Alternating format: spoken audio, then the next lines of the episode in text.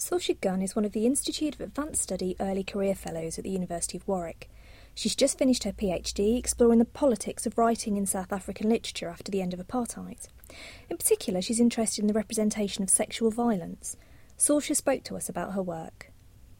You stated in one of your articles that the end of apartheid signalled a huge shift in South African writing. And there's this idea that writing has to reveal the brutal truth about the past to enable a brighter future for South Africa. Could you explain more about this idea of storytelling becoming central to the process of healing? Yeah, well, I think the idea of storytelling really started before the process of healing. During apartheid, writing became a way of countering the official myth of, of the apartheid state. Um, so it was a truth telling discourse, it was a counter revolutionary idea. And writers really worked with a political agenda and they worked to write fiction that was going to correct or disrupt the official uh, apartheid state narrative. So they really wrote fiction concentrated on kind of uh, stories about people fighting for their freedom um, or people in prison or going about their day in a way that was going to work against that official sort of uh, narrative. And then it kind of developed an aesthetic developed from that that focused on minute kind of documentary style uh, newspaper reporting style almost where everything was minute to minute. It was very gritty. It was very uh, r- realist in its approach to writing. And and it was all kind of you know this idea of truth telling storytelling that was going to correct um, what they felt was a distorted worldview. And and many critics have referred to it as sort of a, a, faction rather than fiction. So this kind of merging of fact with fiction, N- not so much the historical facts that have to be correct, but the general perspective was corrected, um, and then from there it developed with I guess the 1994 elections, the uh, democracy. There was this sort of idea that storytelling could heal the problems of the past. So the Truth and Reconciliation Commission, for example, its motto was uh, to reveal is to heal. So this notion of you know telling your story, of putting the facts out there, of putting your story out there, this would lead to healing. Of course, the idea that to reveal is to heal is quite problematic, and n- not everybody in South Africa agreed with with the TRC's approach, uh, particularly with the sense of justice. To reveal and tell your story is fine, but also in what context and how you tell that story is just as important. So, without a kind of corresponding sense of justice, uh, I think it, the the idea of storytelling alone is is not enough. Um, and in that sense, a lot of people refused to tell their story. Um, they didn't want to speak out because they felt they didn't want to speak in, in an environment, in a context that was not going to be uh, to their benefit. Yeah, that was one of the things I wondered when I was reading your article, and you were talking about storytelling becoming central to the process of healing and telling the truth and revealing what had happened. And I did wonder how much of that was actually the truth or a sanitized version of mm. the hmm. truth. During apartheid, yeah. censorship was huge. Um, J. M. Coetzee has said none of his books have been banned, ever been on a, a banned list, uh, which is perhaps maybe something that he feels he's missing that badge of honor, if you like. It became to be a banned author became a, a badge of honor and, and, a, and a source of pride uh, for for many writers. So yeah, I mean, getting published, um, what sort of writing was accepted and what was then banned um, was was always uh, controversial. Um, in in terms of the post-apartheid government and, and sort of culture and uh, social conditions, the Truth and Reconciliation Commission really did try and push for this uh, narrative of healing based in, in sort of telling the truth and truth discourse, um, and a di- discourse of forgiveness as well.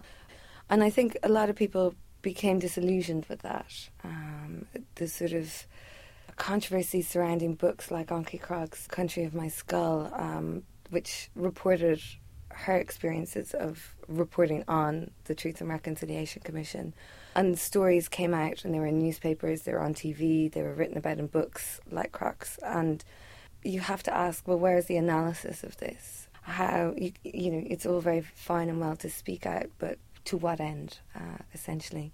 And to make sure that those people that are speaking are being heard um, and heard in a way that brings recuperation and reconciliation closer rather than makes people feel more isolated and alienated.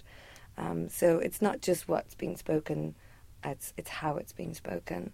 And in that respect, some writers like Ahmed Dangor in Bitter Fruit have uh, written stories about not speaking out, about adopting um, a, a, silence uh, in the face of the Truth and Reconciliation Commission that is more empowering because to hold those sort of secrets or events in is is to do something with it that's more powerful than speaking it out in a way where the this agency is, is taken away um, due to the, the sort of context of not being heard despite trying to speak.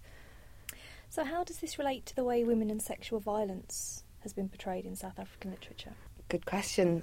There, there are kind of two elements here, I guess. Um, one would be in a lot of gender studies literature, feminist literature, there is this whole discourse of silence. Um, Tillie Olsen, uh, Gayatri Spivak, uh, critics have written about um, silence, you know, silence as a way of disempowerment as well as a way of empowerment for women. Um, so there are more than there are multiple silences, if you like. There, silence can be used in a way that can foster agency. It can engender empowerment, and it can also be used to disempower. So to look at it not just as sort of silence means one thing, um, so across the board in feminism, this has been an area of interest and, and, and an area of debate, and uh, not everybody is in agreement there. Of course, uh, there's lots of toing and froing, um, and I think then this relates to uh, South Africa as well. Representing something like um, sexual violence in any sort of literature is incredibly problematic. It's incredibly difficult. Um, it's incredibly uh, emotional. Um, and you have a responsibility to, as a researcher, to all uh, different uh, aspects of this, to other researchers, to victims, to victims' families, and even to to represent perpetrators is, is it really difficult, or not represent them, represent them in fiction, but also then to respond to their role in in the whole um, sexual violence discourse uh, is is quite um, problematic for many researchers. So, in that sense, storytelling and silence becomes pretty much like the case in South Africa. Gen- more generally, with the Truth and Reconciliation Commission, the issues are quite similar. Uh, can you speak out? Who can speak out? Who does speak out? Who who speaks for whom? Um, and where there, what context are their voices heard, if they're heard, and how this can be used then in a positive way and also in, in, in a negative way in some cases. Um, so writers are, I guess, working to create narrative strategies that allow for a really kind of complex level of, of understanding.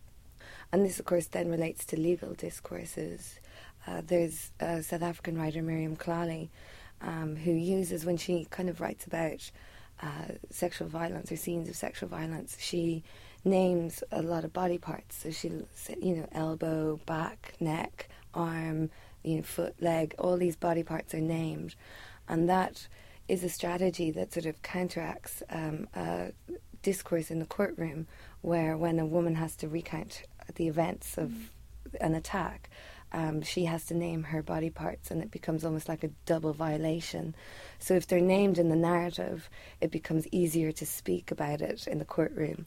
Um, so, you kind of have this sort of frame then fiction can create this sort of frame or vocabulary um, that women can then use in other discourses like sociology legal discourses and, and, politics hopefully so there's a relationship in that sense between the academy and, and activism, I guess. I mean, how prevalent was sexual violence towards women during apartheid?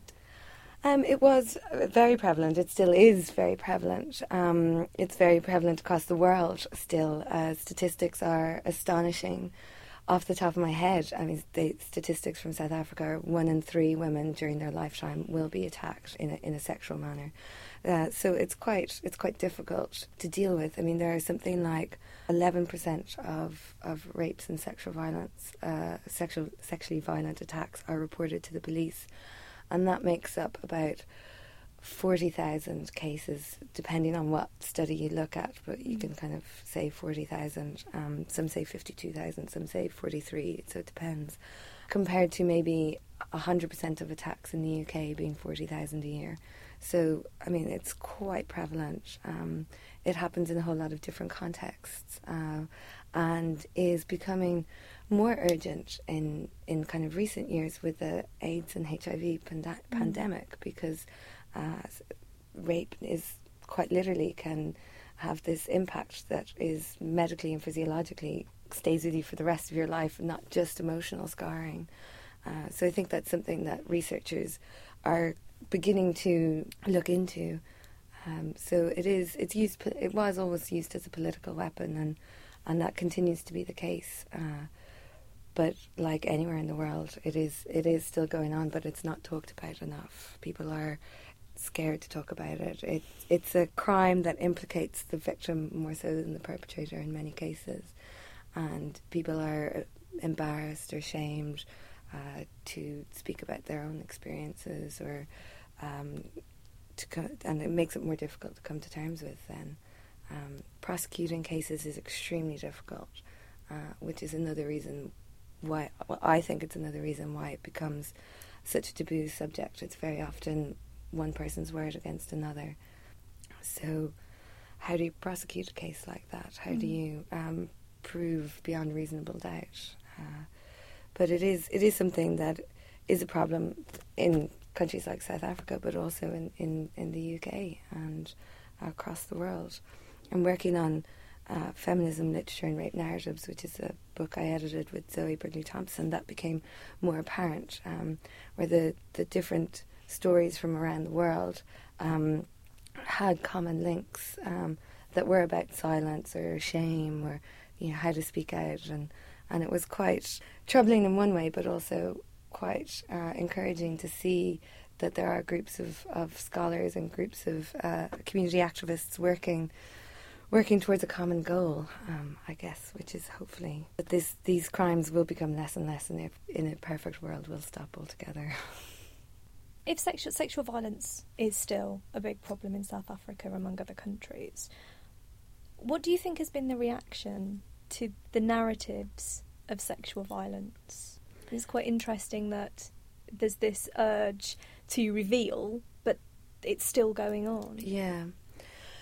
Yeah, well, reactions are mixed. Um, it's a very evocative topic, so you do find uh, reactions to literary narratives and to uh, scholarship or research in this area. Um, some people think it's a topic best left alone. Um, the uh, writer Ahmed Dangor, who I mentioned uh, earlier, he found this in particular. Um, he has stated in works of non-fiction that he would like to redress this balance that there was a lack of uh, exposure of crimes basically committed uh, and he wanted to kind of address that balance. So stories weren't reported in the newspapers. He he wanted to write about them to to bring them to light uh, to to expose the not just the perpetrators but just the stories that this is what was going on and he felt people needed to know about it. And the response to his books are, are mixed. Um, people have said it to him personally, and also um, in, in, newspaper reports and, and reviews that it should be best left alone because it's too hurtful. Mm. Um, and other people have said, you know, thank you for talking about this, for putting this out there, for making it known. So that there'll always be that uh, that mixed reaction. Um, I, I think you've got to expect that and what how you deal with it then is is personal decision, I guess. So you've you've mentioned some key writers, but I'm just wondering, are there any others who've emerged in the post-apartheid South African literature that you think are particularly worthy of note?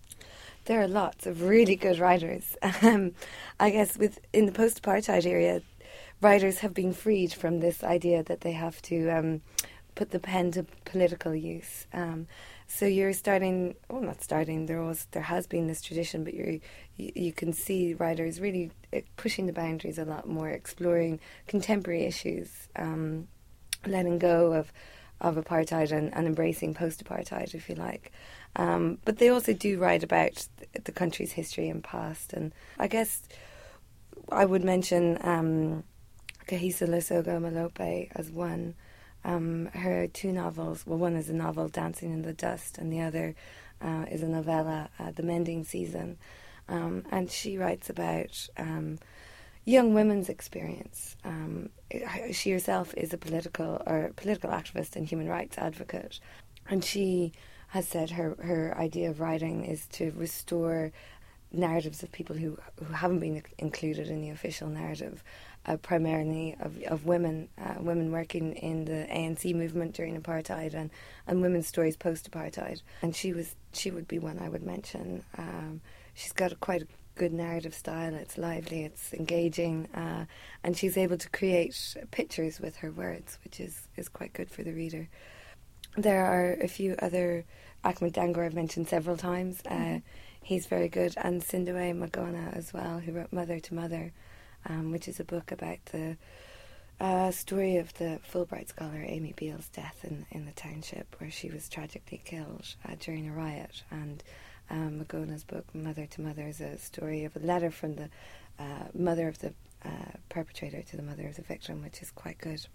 And then for the those who might prefer uh, film, uh, last year's film District Nine um, is quite good. It's a multi-layered allegorical film that approaches the problems of apartheid and post-apartheid all in one, and is is well worth a watch. So, do you think that this idea of revealing the truth and this emerging narrative with the new authors that have come through in the post-apartheid period, do you think they've had any real effect on being able to heal South Africa's troubles? I hope so.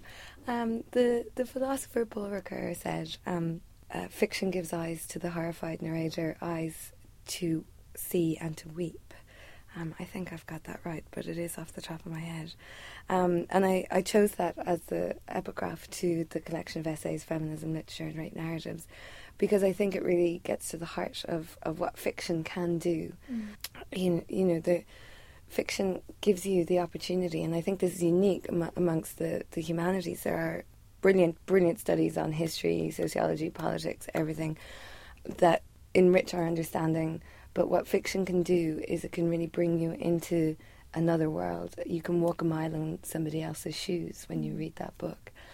And so, of course, writers and readers have ethical responsibilities, and you know there will always be controversy surrounding difficult subject matters. But essentially, especially when you're talking about human suffering, fiction can put a human face on it. Um, very often, the pain of suffering gets lost in media reports and statistics.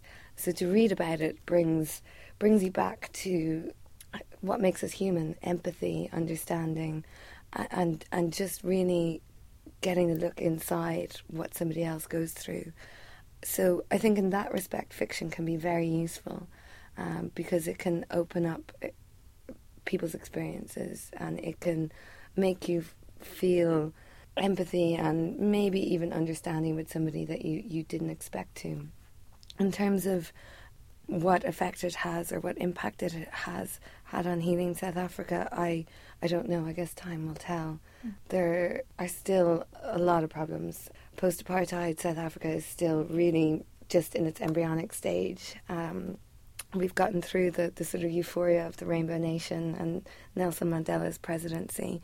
And I guess trying to build a, a, shared history, a shared sense of what it is to be South African that doesn't always uh, look back upon hurt and trouble, but tries to build something um, more constructive. Um, so time will tell, but I think it's a very good place to start.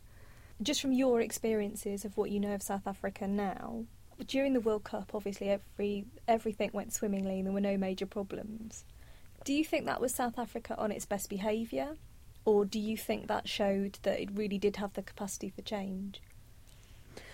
Um, I think there are several things there. Um, firstly, I would say um, South Africa is is troubled, but it gets a lot of bad press. Mm-hmm. Um, so the kind of construction of South Africa, you know, more specifically Johannesburg as a dangerous city, and the international media is perhaps slightly skewed uh, and and can get sensationalist at times. Undoubtedly, it there's a kernel of truth in, mm-hmm. in those those sort of reports. But at the same time, um, there's a lot of good. There's a lot of just normal day to day stuff. The everyday goes on. Yeah. Um, and so I think that one of the things the World Cup did was give the world the opportunity to see South Africa working on a day to day basis, to see you know cities and, and towns that were just people were there for the World Cup, but they were also the other side where they were just going about their day to day business, and you know there wasn't this sort of catastrophic violence around every corner. There's so it is. It, it's like people say London is a dangerous city, yeah. but many people go to London every day and walk around, and it's perfectly okay.